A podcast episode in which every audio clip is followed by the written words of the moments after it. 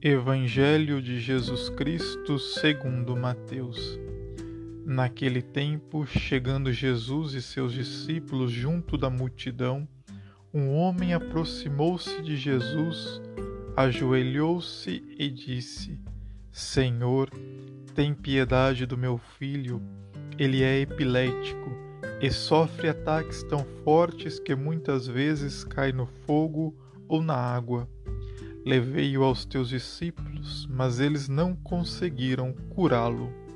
Jesus respondeu: Ó gente sem fé e perversa, até quando deverei ficar convosco? Até quando vos suportarei? Trazei aqui o menino. Então Jesus o ameaçou e o demônio saiu dele. Na mesma hora, o menino ficou curado. Então, os discípulos aproximaram-se de Jesus e lhe perguntaram em particular: Por que nós não conseguimos expulsar o demônio? Jesus respondeu: Porque a vossa fé é demasiado pequena.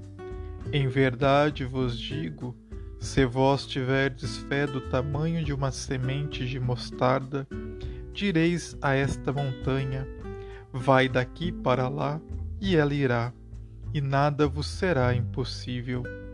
Palavra da salvação. Meu irmão e minha irmã, hoje é um dia muito importante e de muita alegria para a nossa ordem dominicana, pois celebramos a festa do nosso fundador, São Domingos de Gusmão. No Evangelho de hoje, Jesus nos mostra como a fé é fundamental para a vivência cristã. Nós somos chamados a nutrir a nossa fé constantemente por meio da oração e da adesão à pessoa de Jesus Cristo e à sua missão salvadora. São Domingos nutria a sua fé ao falar com Deus à noite e de dia ao falar de Deus para as pessoas.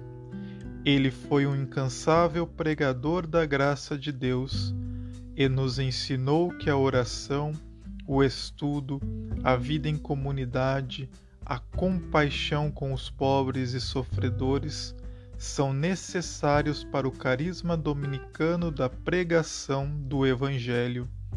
Que, a exemplo de São Domingos, seguindo seus passos no caminho de Jesus, possamos fortalecer continuamente a nossa fé e anunciar o reino de Deus a todas as pessoas e assim buscando transformar a nossa sociedade em uma sociedade mais justa e mais fraterna.